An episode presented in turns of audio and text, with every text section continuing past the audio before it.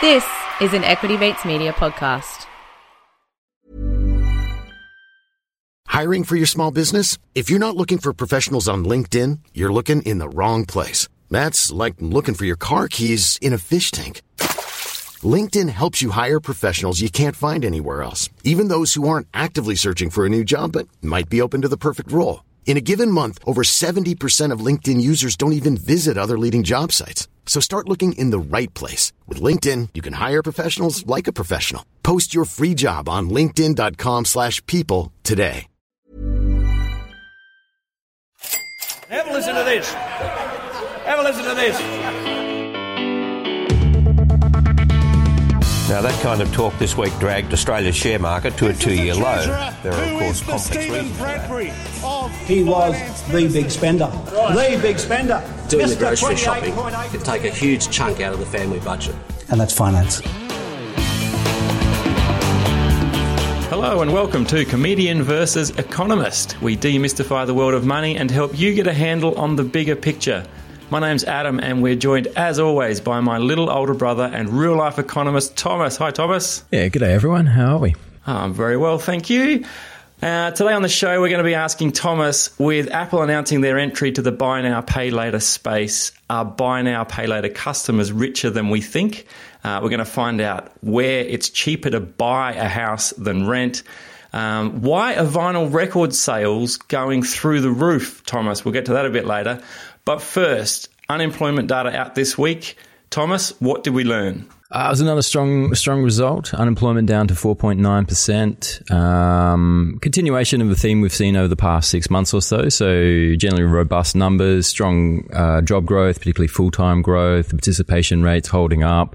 So all the positive signs you want out of the jobs market and the unemployment rate down now to 4.9. So we're into that uh, critical four point something. So I remember about six to nine months ago, I think it was, that Phil Lowe said, you know, he's going to keep interest rates low and keep pumping out the money until we get that unemployment down into four point something. Uh, Josh Frydenberg came out and backed that up, saying he wanted something similar, like mid fours. So we're now into that four territory. So Right. yeah, so So, that's, so that's they, they said four point something. I'm guessing it wasn't four point nine. But no one's no. one's changing course on four point nine, are they? no, no, no, we're not, no, we're not, not seeing that. They're not busting out the champagne at the uh, at the RBA. Mission accomplished. Mission accomplished. No, no, no, no. It's, it's part. Of, it's part of the the three things they're looking for. The unemployment into four four point somethings, and that's to give us uh, wages growth in the three point somethings, and that's to get inflation into the two point somethings. That, that's, this all sounds horrifically unscientific. wow, yeah, yeah. Why don't they just say four point five and call it like even? If we're going to be that vague about it, just go smack bang in the middle and make it. We're we're targeting four point five, or does that tie them down too much? A little bit because you might get a four point four, and is the, is that underneath? And the, the, the to one decimal point, the data is just not that accurate. You know, so you sort of like you want to talk in broad bands because yeah, because your data came in at four point nine, but the true unemployment rate, remember, it's just based on a sample, so it's just like there's a lot of statistical error in this. So the you know the uh, true the actual unemployment rate if you if you did a census of every employed person in, in the country it might be five point two it might be four point six you don't you don't know so it's it's somewhere around four point nine but we call it four point nine and and move on, and hopefully no one notices. um, now that that there's been a lot of lockdowns, obviously happening of late. Sydney, um, Melbourne, Adelaide Adelaide. Well, not yet. We've got, we've moved to stage four restrictions as of recording today on Monday. Mm. Um, but obviously, there's a lot of a lot of impact from that. But that's not included in this data. Is that right? No, no, we haven't seen that. We did, we did see, yeah. So the Sy- Sydney lockdowns, that's not in this data yet. So that's going to be interesting next month to see what that does to it, particularly because we don't have all the like job keepers wound up. So what we saw in Victoria, I've got a chart here, and I'll, I'll post this to our Instagram if that's still blowing up the internet. Oh, it's huge. Yeah, massive. People love the charts. Um, CVE podcast, if you're looking for it on Instagram and Facebook. Mm, yeah, it was actually. I couldn't remember. Yeah. yeah. So what, what we saw in the Victorian lockdowns is that in the absence of JobKeeper, the hours worked fell about 8%, Right. but the total employment was steady. So what, what that means is that employers were hanging on to their workforce. The employment relationship was intact, but they were dialing back the hours, and people were working less hours. Is that because, so? That's because of JobKeeper and or JobKeeper. I was going to say Job JobSeeker as well, but JobKeeper primarily. So people, you're saying people are working less hours, but they're still employed. Mm-hmm. Is that supported by JobKeeper? Uh, no, I think it's I think it's more that the the lockdowns are seen as temporary, and, and that if you're running a business and you want to, you know, you lock down, you, you're hoping that in a month's time you're out of lockdown and you and you're ramping up act- activity again. Mm. So you don't want to then be like you don't want to fire all your workforce at the first sign of lockdown, and then three weeks later have to rehire your entire workforce. So that flexibility comes with just like winding back the hours and then then pick, picking things up again. Yeah, I was certainly working less hours, or as my employer calls it, working from home.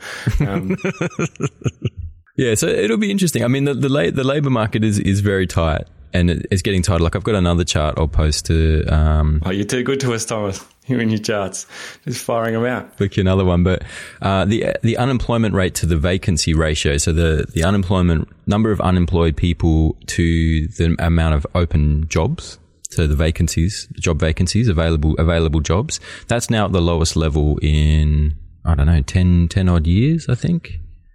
Yeah, quite. Oh, actually, yeah. What's that? Back no, back to ninety six. We got that data for. So that's the lowest level on record, going all the way back to nineteen ninety six. all the way back. You make you make it sound. You know, when people talk about all the way back, Thomas, we're talking about weather going back to like, you know, 1712. all the way back does not apply to 1996. Uh, no, 20 or 25 years is, is quite a, that's quite a, that's an old data set in economic terms. Yeah, most data sets don't last that long. They get, like GDP goes back 50 odd years, but the definitions change and data series are re, reimagined and they get structural breaks. Def- the definition of all the way back changed. That's what's happened. uh, yeah, so things should keep keep on tightening, but it is going to be interesting to see what, what effect Sydney has. So Sydney accounts for twenty a quarter of the the Australian economy, hmm. um, and you know a sizable chunk of the workforce. So if the lock, it's in a pretty deep lockdown. It's not. It doesn't look like it. We're sort of even reached a turning point with Sydney yet. So that could start unwinding. That that could start eating into those job figures and making things a little worse. The RBA actually said, well, no, they didn't say. Someone in the Australian reported that the RBA, and this might have been a leak, we don't know, um, but the RBA is ready to go back to five billion a week money print. Remember, when we talked last right. week that the uh, the RBA's wound things back. That they were printing money at a pace of five billion a week. They dialed it back to four billion, but they now sort of seem to be saying that they were willing to go back to five billion if things go a bit rocky as early as August. So as early as next month. That's the beauty of money printing. when you're creating money from thin air, it doesn't it doesn't take a lot to turn that ship around. You can literally no. just go just make just delete that four over there, yeah. delete that one, and put a five. Type of five, type of five. There you go, five billion. Now we have more yeah. money. Right, yeah, a lot of flexibility in monetary policy these days. uh, I did have. A, I was wondering, like you often hear hear about unemployment, and we all think that that presumably is good, right? Because everyone in society has a job, uh, or more people have jobs. And if you know unemployment's low, then that's that's good. Are there any negative impacts that come from low unemployment? Unemployment does it have any flow-on effects that kind of can create a problem, or we good? No, no, it's, it's pretty good news story. Remember, remember to get to be counted in, in, the unemployment data, you need to be actively looking for work. So you you need to be someone who's looking for a job, and oh, sad story, you can't find one. So if the unemployment rate's going down, it means that everyone who's out there looking for a job is finding jobs. Right. So if you decide to step out of the workforce and go on holidays, then you just you're just not counted in that data. So you know, unemployment rate going down doesn't mean we're forcing people into the labor market, and that that's a bad thing or anything. It means that people who want to work are able to find work. Yeah, that's good. And where it might be, it's sort of you know, in a super tight labor market, then it, wage costs go up typically. So wage wages start to increase. And if they if they get a run on, then you might argue that that's that's bad for the economy. Mm. But it's but it's also not clear and cut. So like you, there's sort of like you can divide up the economy into the profit share and the wages share, and they typically eat into each other. So they got to sort of sum to one. And so if wages goes up and there's more wage, the workers are getting more of the, the slice of the pie, and that means there's less going to capital you know where you sta- where you how you feel about that depends on where you sit on the political spectrum. Yeah, okay. Um, I did have one other question though. Like, I- I know a lot of people uh, in the arts, a lot of comedians. Um, where do they fit into all this? A lot of them, I guess, they're technically they're self-employed. I mean, not, but not everyone. You know, not everyone's lucky enough to have a podcast that brings in literally tens of dollars every month, like I do. Um, they're they're not kind of looking for work, so to speak, but they. When things shut down, they suffer. You know, actors and singers, and when when cities lock down, their avenues for for money making disappear. But they don't really sort of do they fit into that that unemployment jobs figure anywhere? The, the numbers come from a survey which says, "Did you were you working this this past in the survey period?" Okay. So that and you define that whether you're self-employed, like so myself, like I'm self-employed, so I would I would count even though I don't have an employer who's paying me a wage, hmm. I would still be counted as employed. Just busking for economics on the street. Just do your chart. Got some fresh charts. Got some fresh charts. sit down, sit down in this seat. I'll do a caricature of you in chart form. But yeah, and then to be unemployed is again, it's like, did you, if you didn't work, were you, did you actively look for work and did you want to work? Were you ready to start work? And if you select yes to that, so it's sort of, you self nominate. So that, so you, so your mates would, you know, could, if they were asked in this survey, could hmm. nominate themselves as unemployed. Oh, they would offer to do a gig. They'd, they'd do a quick type five. I'll do your I'll do your survey, do your quick ten minutes of stand up, and you pay me ten bucks. Say whatever, let's do it. Uh, shout out to all the artists and, uh, and people out there who are, who are doing it tough, along with everyone else who's in who's uh, enduring more and more lockdowns across the country. Uh, we hope you hope you're keeping well. Thomas, also, I read you sent me this headline that said it's cheaper to buy than rent in 3411 suburbs. And I couldn't work it out. Why is rent so expensive in Putaruru, New Zealand, postcode 3411? Peterborough, New Zealand. Is that a three, four, one? Isn't that, isn't Victoria in the threes? Nah, well, it is, but, but the, I don't think there's a town that has 3411. Shout, give us a, send us a message. Oh, yeah. Uh, comedian. CVE at equitymates.com, equitymates.com forward slash CVE if you're repping 3411 somewhere in country Victoria. I think the postcode is assigned to country Victoria, but as far as I could tell, the closest, upon my extensive research, Thomas, was Putaruru, New Zealand. Oh, gold. Yeah, no, there's 3,411 suburbs around. So this is, Ah. I see, I see, I see where, yeah, what you did there. Yeah, no, the, the CoreLogic of release is saying that in, in 3,411 suburbs around the country, it's cheaper to buy than to rent. Like, are we talking mortgage repayments are less than rentals? Is that, is that, the, that's, Yeah, yeah, yeah. So they, they figure out, they, they estimate the price that the house is worth hmm. and they estimate the rent that you would pay on that, that property, even if it's not a rental. And then they compare the two. So assuming 80% LVR and 2.5% interest rate, something like that. yeah, right. And then, yeah, and if the, if the cost of servicing the mortgage is less than the rent, then they say it's cheaper to buy than rent. that doesn't necessarily mean it's easier to get into the housing market than to rent in the housing market, or to rent in this market. Yeah, so this this is the big thing that it ignores is the deposit. So it assumes that you have a deposit ready to oh. go. It's making it up. It's like saying it's cheaper to buy a Ferrari than it is to buy a Datsun, assuming you've been slowly paying off your Ferrari since you were born and you've only got $500 left to pay. Uh, yeah, no, it's a little bit flawed. I mean, again, way back when in 1996 when they started this, it it wasn't such a big deal. Like it was the, the deposit wasn't such a massive hurdle like it is now. Like Right. Servicing costs have come down and, and it is true it's it's cheaper to service a mortgage than it is to rent in a lot of places. The the Yep. real the real barrier to buying property is the is the deposit these days. Um, which is which has gone gone through the roof relative to, to incomes, and so that's that's the real pain point for people by trying to get into into a property is that deposit. But but it didn't used to be that way. Like twenty odd years ago, it wasn't it wasn't that hard to save a deposit. It didn't take you didn't take you that long. Right. What's the outlook then? Is it is are rents going to come down? I mean, interest rates going to go up, which means that then servicing the loan will become more expensive. Is it going to?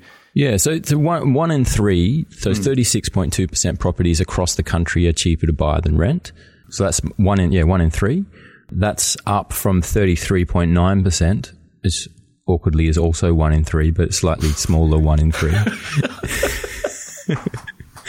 um, so that that's up, and that that's because um, well, there's there's two there's two things going on. Rents are going up, and interest payments are going down because because interest rates are going down. So the two sides of that equation. So rents are moving against it, and uh, yeah, interest rates are coming down. So at some point, rents will probably level off. I mean, they're growing at a record pace at the moment, like over, highest pace in over a decade, six percent a year or something at the moment, and Yeah, in right. regional areas just just thumping along. Some and even some capitals are growing in like high double digits, like 16, 18 percent or something. So rent, rents are rents are soaring at the moment. But you've said before, you've said before they're not tied to the house to house prices, right? Well, no, the causality runs one way. Mm. Yeah, So high, higher rents lead to higher house prices, but higher house prices don't lead to higher rents. Mm, okay. Because you think about the the rent is the return on the asset. So if the return goes up, then the value of the asset goes up. Mm. Yeah, so that's so that's so those higher rents will translate into higher prices, which will then translate into higher interest payments, which will then bring that ratio back into line. So I think I think we'll come back from that thirty six percent back towards that thirty three percent through higher higher house prices. Have you got any data on Putaruru in New Zealand? I don't, I don't, No. I don't. No. Shout out to everyone listening in New Zealand, by the way. I know we do have some listeners over there, so thank you for mm. tuning in. Yeah. Well, the other thing about this data is that it's that those cheap in quotation mark houses are primarily located in regional Australia. So, uh, ninety four point six percent of homes in Townsville are cheaper to buy than rent. Oh, really? Um, mm, Seventy nine percent in Toowoomba, eighty eight point eight percent in Cairns. Orana in re- regional New South Wales is eighty nine point one percent.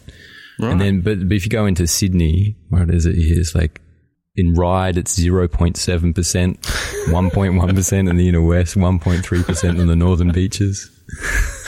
wow. Yeah, right. Yeah. So real, a real, a real difference there. Yeah. Hmm. I feel like we do need to add like that little disclaimer at the bottom of those super advertisements. You know, like we need a little disclaimer that's like assuming you've got a deposit. You know, when looking hmm. at these numbers, if you haven't got one, it's time to hit up your hit up your boomers. Okay, boomer, I need a, a deposit because it's cheaper to to buy than rent. Assuming I've got that sorted. Yeah. Yeah. Yeah. Tell him, tell him CVE told you so. Tell, your dad CVE sent you. Good luck with that. Let us let us know how you get on. Hit us up on uh, CVE podcast on Facebook and Instagram. Tell us how how your conversation with your dad went when you asked for a deposit because it was cheaper to buy than rent. Oh gosh! All right, look, we might take a short break there. We'll get a quick word from our sponsors. We'll be back with more comedian versus economist after this. Ready to pop the question? The jewelers at BlueNile.com have got sparkle down to a science with beautiful lab grown diamonds worthy of your most brilliant moments. Their lab grown diamonds are independently graded and guaranteed identical to natural diamonds, and they're ready to ship to your door. Go to BlueNile.com and use promo code LISTEN to get $50 off your purchase of $500 or more. That's code LISTEN at BlueNile.com for $50 off. BlueNile.com code LISTEN. I'm Sandra, and I'm just the professional your small business was looking for. But you didn't hire me because you didn't use LinkedIn jobs. LinkedIn has professionals you can't find anywhere else, including those who aren't actively looking for a new job but might be open to the perfect role, like me. In a given month, over 70% of LinkedIn users don't visit other leading job sites. So if you're not looking on LinkedIn, you'll miss out on great candidates like Sandra. Start hiring professionals like a professional. Post your free job on linkedin.com/people today. Welcome back. You're on Comedian versus Economist. And Thomas, we're hearing 60% of Henrys are living paycheck to paycheck. Shout out to my friend Jane and, and her son, Henry, who I know are both big fans of the show. But I'm guessing Jane's son's not what we're talking about here, Thomas. No, no, no. So this is this is a survey come out of America, uh, looking at millennials um, and their spending habits, and found that the, what they call the Henrys is an acronym: High Earners Not Yet Rich. Sorry, not rich yet. That's the Henry. High earners not rich yet. Yeah, that's your Henrys. Where do they come up with this stuff? Yeah, and it's like the the dinks, double income, no kids. Yeah, but that, at least that wasn't like a name. Like they must have had that name first and then just worked in some words to fit it. Oh yeah, yeah, yeah. Could have been a Nigel. New iPhone, get everything else later. Assuming everything else is hyphenated. Yeah, it was like the Panks, the professional auntie, no kids was identified Professional as auntie. no kids. Yeah, yeah. the marketers locked onto that, realized that they they were responsible for a lot of lot of purchases for like their, their nieces and nephews, Right. Brilliant. and so yeah, like became a became a sort of a character to market to. Right. There you go. And that's yeah, so that's that's where our Henrys come from. Uh, yeah, but this survey out of the US by a payments company found that yeah, sixty percent of them earning a hundred grand plus, so six figures. That's one hundred and thirty four thousand in Aussie dollars, um, are living paycheck to paycheck, so just not saving anything. Right. Well, that's not much, is it? Hundred grand a year. That's not. That's not enough to get by on. Oh well, You know, there's five. You know, minimum five different streaming service subscriptions now. Minimum. oh, who's got time? Henrys have got time. Everything got time. Yeah, they don't have kids. They got no kids. They got no dependencies. They just they're living paycheck to paycheck. They're like, I need some, I need some some streaming in my life. I've got you know, Yeah, seasons upon seasons. But no, I reckon, I reckon that's right. There's two things going on. hundred thousand dollars doesn't go as far as it used to. That's probably true. And yeah, uh, but like also like m- I'm presuming most of these are coming out of university. There's another study found that uh, the average Henry leaves university with a debt of eighty thousand US dollars. Right. So that's a that's a big hole to be starting out your career in. You you know work for a long time to pay that off. Three quarters of a year done. Just keep stay living. Just stay another year with your folks. Punch, punch out that debt. Yeah. Right. Yeah. No, that is that's a fair that's a fair whack. That's a fair whack, yeah, yeah.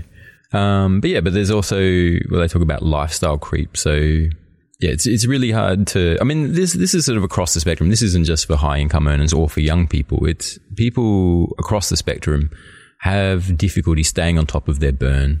So Right. remember, like savings comes out of your your earn and your burn. You need to be burning much less than you're earning to be able to save anything. What are you, the barefoot investor? yeah, that's barefoot. Yeah, is that really what it is? That from him? Yeah, I reckon. I reckon. I don't. I don't know if he came up with it, but Right. Yeah. I don't. I don't know. It's definitely in his book. Yeah, but you got you got to stay on top of that burn. But it's, it's like there's a whole marketing industry dedicated to getting you to burn more than you need. Um, and it's really hard not to. Particularly if you're earning, you know, good money, then you want to be living in the right neighborhoods and driving the right cars and all of Yeah. that business. So it's yeah, it's I came up with another acronym for that. oh yeah. It's MAX. Maintain affluence. Xylophone. I couldn't think of anything for that. right. So, the, so living paycheck to paycheck. Though we mentioned at the, at the top of the show that Apple has just announced Apple Pay Later, which worst marketing name ever, but they're entering the buy now pay later space as seemingly like every big player is now like PayPal announced pay in four. Um, we've already got Afterpay, Zip, um, about a hundred other buy now pay laters.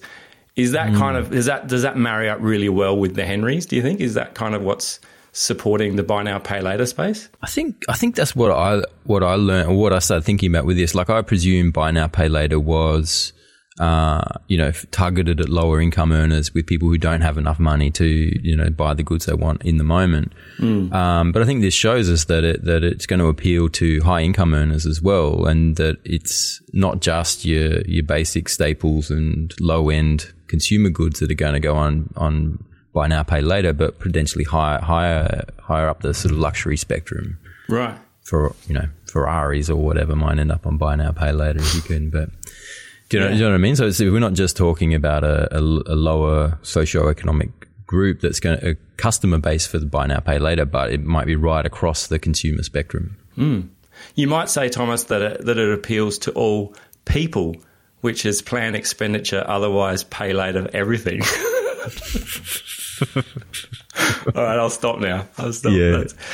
All right. quit, quit while you're ahead. Quit. while- I'd stopped being ahead uh, probably sometime around the start of this show.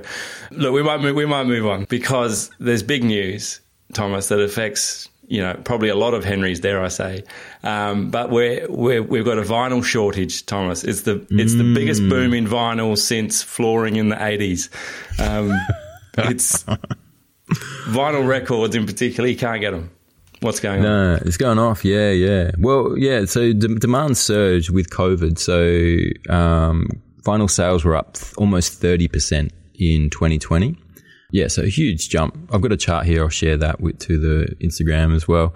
Yeah, but gone vertical in 2020, and that's probably just gone even higher in 2021 uh, so far. So yeah, so just a huge surge in demand for for vinyl, and so I think the industry is sort of saying that people, it's all the money that people would have spent on concerts. People are now just putting into into their record collections, and because they're spending time at home, you're going to sit around listen to listen to um listen, listen to some music. But a lot of people must have taken it up though. Like I, I didn't go, oh, I can't get out to see um, Green Day anymore, so I guess I'll go and buy some vinyl. like I just play it on, on Spotify or whatever. Yeah, it's a bit tenuous. Yeah, I, I don't know. I mean, yeah, it's it's booming. Maybe it's a bit like nostalgic, or yeah, I don't know. It's hard, it's hard, maybe it's it's I don't know. Is it the expense? Is it the inconvenience? I don't know what the pulling power of vinyl is. Yeah, right. Maybe it's just But like yeah. everything old is new again, right? Like everything, uh, fashion is cyclical. Like mullets are back in now, so mullets are back in. Maybe so is vinyl. Yeah, who knows? Well, whatever the case is, it's booming. But so one one music executive at Billboard was quoted as saying that pre-COVID, the we had a global capacity to manufacture 160 million million albums a year. Uh, but to meet what the album what the market wants right now, we need to be producing somewhere between 320 and 400 million. Yeah, so wow. at least double the capacity. And so this is this is sort of a classic inflation story, and, and a lot of what we're seeing is that what we're seeing, COVID triggered a, a massive sudden shift in consumer behavior, and the supply chains just weren't ready. Just the the production just wasn't able to come online and meet meet demand. It seems a really strange reaction to COVID. Like, you know, among people panic buying toilet paper and stuff. It's like, far out, man. I'm gonna get this, this now or never. I'm gonna get some vinyl back in my life. Get some records. Start spinning some, spinning some vinyl. Seems a strange reaction. I, I don't know. Do I invest in cassette tapes now? Like, is that the next the next phase of this? People start like, "Ah, if only, if only there was some way we could play these while we were out and about.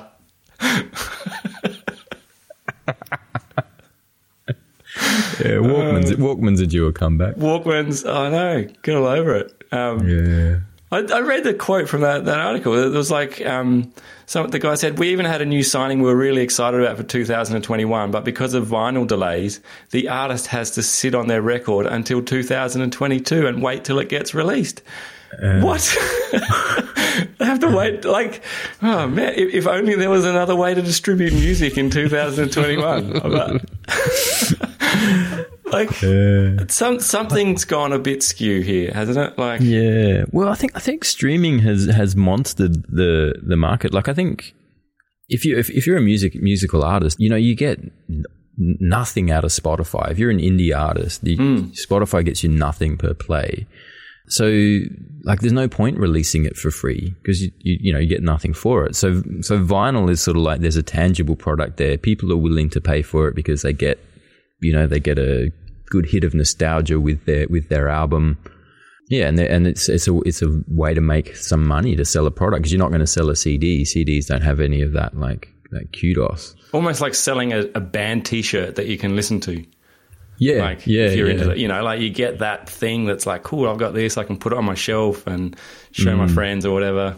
I heard, I heard like Amazon and and real those, those big sort of chains are getting into it as well, which must be putting more pressure on supply. Yeah, they're cashing in. Target, Walmart. Yeah, yeah. So they they now account for thirteen percent of sales, up from four percent in 2018. Yeah, wow. So they so they're getting they're they're chasing that money too. But it's a, yeah, it's a demand story. So all the But the- mainstream stuff will be going there, like you know, I don't know. Can you get Lady Gaga on vinyl? I guess you can. Sure, you can. The Wiggles. Yeah. Wow. We've mentioned the Wiggles before on this show. I wonder if you can get them on vinyl. Limited release vinyl pressing of Big Red Car or something. So that, I mean, my kids love.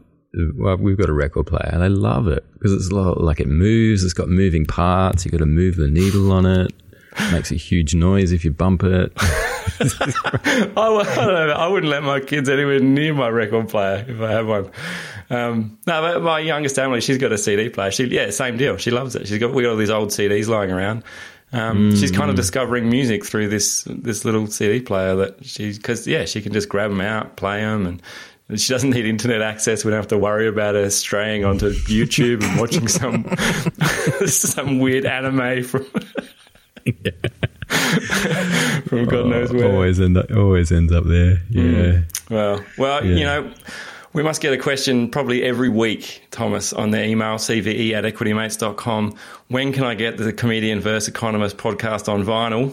Um, bad news. You're going to have to wait until at least 2022, unfortunately, but we will keep trying. So, in the meantime, uh, we hope you'll keep tuning into the podcast wherever you might be listening to it. Um, and that kind of, I think that brings us to the end of the show, Thomas. Mm, sounds good. Yeah, nice one.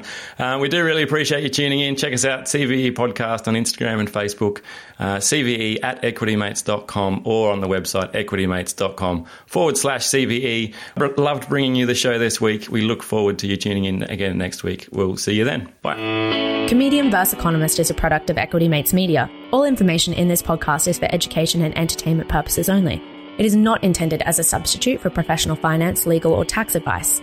The hosts of Comedian vs. Economist are not financial professionals and are not aware of your personal financial circumstances. Before making any financial decisions, you should read the product disclosure statement and, if necessary, consult a licensed financial professional. Do not take financial advice from a podcast. For more information, head to the disclaimer page on the Equity Mates website where you can find ASIC resources and find a registered financial professional near you. In the spirit of reconciliation, Equity Mates Media and the hosts of Comedian vs. Economist acknowledge the traditional custodians of country throughout Australia and their connections to land, sea, and community. We pay our respects to their elders, past and present, and extend that respect to all Aboriginal and Torres Strait Islander people today.